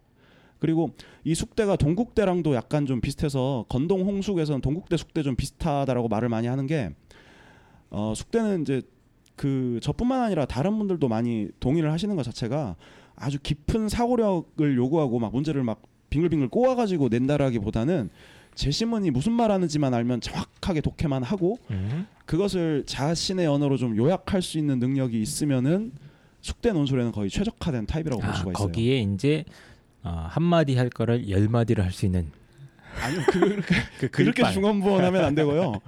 아니 그 말은 아닙니다. 그 예, 말은 예, 절대 예. 아니고요. 그 똑같은 한 문장을 쓰더라도 이 예. 문장이 어디서부터 이렇게 튀어나왔는지 이렇게 뭐 전제도 좀 써주고 이 문장을 이 문장에 대한 뭔가 이렇게 예상되는 뭐 결과까지도 좀 같이 써준다라든지 이런 게 이제 제가 말하는 글빨이거든요. 네, 알겠습니다. 어, 그럼 정리를 해보면 숙대 같은 경우는 내신이 어, 3.5에서 4점대까지도 크게 문제는 없으나 5 네, 이하는 그렇게 수정하죠. 예. 4점 중반대까지는 고려해볼 4.5도 만하다. 근데 저는 위험하다고 봅니다. 예, 유리하진 않다고 보는데 어쨌든 5 이하로 떨어지면 꽤 감점폭이 포- 크다는 게 한 가지 포인트고요. 그렇죠. 5 찍는 그리고 숙대 같은 경우도 이 수능 최저가 사실은 높게 걸려 있다고 저는 봅니다. 이 대학 레벨이라는 게 어, 있다면 그거에 비해서는 약간 높게 걸려 있기 때문에 요거를 맞추는 순간 역시 그 실질 경쟁률은 어, 10대 1 근처로 확 떨어질 것이다. 저희가 예측을 해볼 수 있고요. 어, 따라서 어, 이 대학도 사실은 여학생들이라면 내가 이대는 못 쓰겠습니다만 논술을 준비한다면 무조건 써야 되는 대학이죠. 그렇죠. 그러니까 이대랑 좀 다른 점이 있다면요.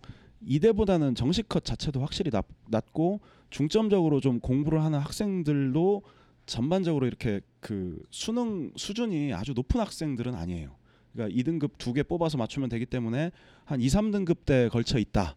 그러니까 과목이 전반적으로 뭐 2등급 한 두 개 섞여 있고 나머지가 뭐 특이하게 뭐 나는 수포자예요. 그래서 막 수학이 4 찍거나 이러더라도 얼마든지 고려를 할 수가 있죠.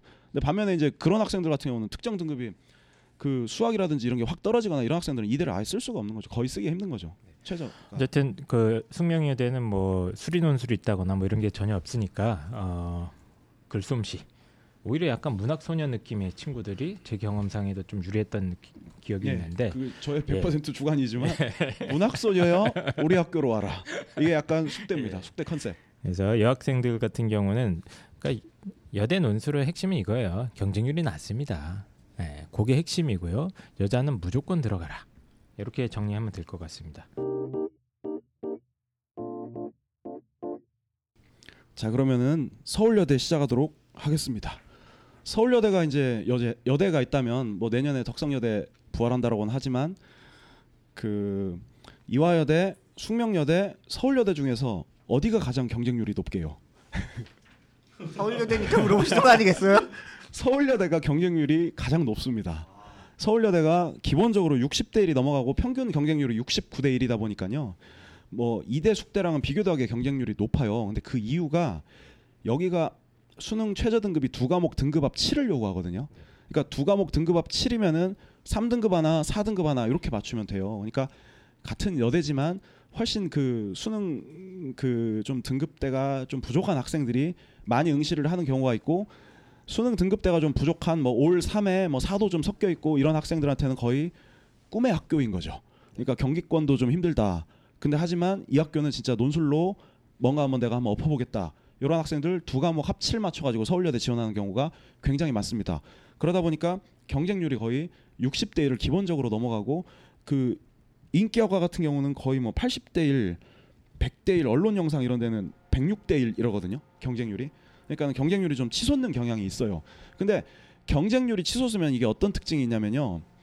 논술 문제가 기본적으로 어렵고 쉽고를 떠나서 붙기가 일단 힘들어요. 경쟁률 높으면요. 아, 새로운 정보인데요. 지나치게 새롭. 여기가 약간 인원 자체가 좀 적은 경향도 있습니다. 아니, 너무 아니. 새로워서 반, 너무 당연한 얘기가 반전인 것 같아. 아, 이 말이 이 말이 무슨 말이냐면요. 좋아요. 이 말이 제가 다시 정리를 해드리면요. 볼게요. 예측을 예측을 못 하겠어요. 다른 학교는 2대 정도만 해도요. 이 학생이 평소에 내가 쭉 쓰는 걸 어느 정도 좀 지켜보고 어 너 좀 잘 쓰는구나. 딱 이 중경외시 이 정도 급에서는 충분하겠다. 음, 라는 아이들은 그래도 이렇게 이 감이라는 게 좀 맞는 편이라면 서울여대 같은 경우는 이게 좀 경쟁률이 치솟, 치솟을수록 약간 도깨비방망이 같은 그런 느낌을 받거든요. 그러니까 작년에 그 건대 같은 경우도 저희 반에서 내신 6등급 초반짜리가 건대를 붙은 경우가 있었는데 설마 이 방송 안 듣겠죠? 들으면서 아 이 학생은 정말 부족해서 연습을 많이 해야겠다 이런 생각을 했었는데 갑자기 딱 연락이 오더라고요. 그래서 어 이게 역시 경쟁률 치솟으면 이게 종잡을 수가 없다. 반면에 이제 평소에 잘 쓰던 애들도 가가지고 좀 안 되는 경우가 있고 이러다 보니까 어 그 그게 이제 저의 감이라면 서울여대에 대한 감은 제가 좀 그렇게 잡고 있어요. 이 학교는 조금 경쟁률이 세다 보니까 평소에 잘 쓰는 애들도 가서 망하고 오는 경우가 종종 있다. 이제 그 말씀을 드리고 싶고요. 다만 서울여대는 조금 준비를 할 만한 게 문제 유형이 완전 정형화돼 있어요. 1번에서 항상 자료 해석을 시킵니다. 그리고 자료를 한 7에서 8개 정도를 던져주고 이 자료를 해석할 것을 요구를 하는데요. 서울여대는 서울여대 관심 있는 학생이나 학부모님들은 2번이죠, 2번. 아 서울여대 죄송합니다. 1번에서는 뭐 비교하고 평가하시오 이런 식으로 문제가 나오고 2번에서 자료 해석이 나오죠. 근데 그 서울여대 입학처 홈페이지에 가시면 거기 되게 이렇게 둥글둥글한 인상 좋으신 교수님이 해마다 논술 강평 및 그 논술 전형 관련해서 입시 설명을 해주시는데 이제 그 부분이 꽤 알, 그분께서 알짜 정보를 많이 전해주세요. 그러면서 어. 그 그러니까 2번에서 자료 해석이 나오는데 서울여대는 그 채점 기준을 읽어보면은 자료 7개를 다 활용을 해야 돼요. 그게 뭐 이게 뭐 별거냐 대수냐라고 말씀하실 수는 있겠지만요. 그 자료 7개를 내가 전체적으로 뭐 800자 이상 뭐 분량 제한도 없어요. 서울여대는요. 다 쓰면서 이 자료를 적절하게 다 활용을 해주는 게 그 문제 푸는 요령의 첫 번째 포인트고요. 그 다음에 이제 그 주로 이제 자료 해석할 것을 요구할 때 해결 방안을 쓰라는 문제가 거의 항상 나오거든요. 그러니까 일종의 견해 제시를 하라는 건데 거기서 이제 그 자료를 배치를 할 때 정말 이렇게 좀 글 쓰는 센스가 있는 학생들은 그냥 엄하게 자료를 다 언급만 하는 게 아니라 내가 이 그막 800자 이상 되는 글을 쭉 풀어가며 있어가지고 이 자료를 되게 적재적소에 잘 배치를 해가지고 쓰는 학생들이 서울여대는 확실히 좀 유리한 경향이 있고요. 자 그러면은 그 서울여대 내신과 관련해 가지고 좀 제가 말씀을 드리면요. 서울여대 같은 경우는 뭐 1등급부터 5등급까지 아주 그 일반적인 다른 학교랑 비슷하게 뭐 10점, 그다음 구간에서 10점, 그다음 구간 20점 이런 식으로 깎는데요. 요거보다는 아까 초반에 원장님께서도 말씀을 하셨지만 서울여대에서 올해 그러니까 2016학년도 입시 결과를 발표를 한 게 있어요. 그래서 이 학교 같은 경우 내신 합격자가 어느 등급대에 가장 많이 몰려 있냐라는 대목이 있는데요. 여기는 3등급 중반이 가장 많이 몰려 있습니다. 3등급 중반에서 4등급 또 꽤 많이 몰려 있고 넓게는 이게 6등급까지도 분포가 되어 있거든요. 그러니까 전체 평균은 4점대로 잡힙니다. 아, 예. 예. 그래서 4점대 초반 정도가 지금 이게 서울여대 제가 평균으로 알고 있거든요. 그래서 서울여대는 가급적이면 4등급 이내가 좋기는 하지만 그래도 5등급까지도 충분히 고려 가능한 두 과목 합칠이다 보니까 좀 높은 학교는 아니에요.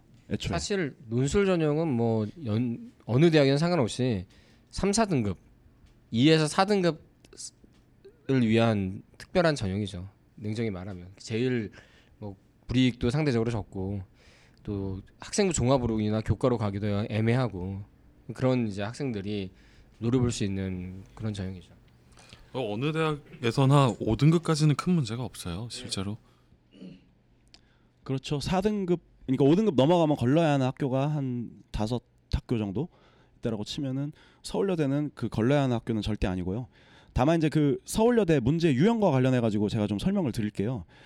그 서울여대 입학처 홈페이지에 가시면 그 논술 그러니까 출제 위원장이 해마다 나와 가지고 국문과 교수님인가 그러실 텐데 그분이 이제 우리 학교 논술고사에 대해서 계속 설명을 많이 해 주시거든요. 근데 상당히 그 알짜배기 정보를 많이 전달해 주시는 편인데 그 서울여대는 이제 두 문항이 출제가 되고 1번에서는 일반적인 뭐 비교하고 평가하시오라는 거 그리고 2번에서는 자료 해석 문제가 나오는데 서울여대는 기본적으로 이 자료 해석 문제에서는 무조건 만점을 받겠다라는 각오를 하고 가야 합니다.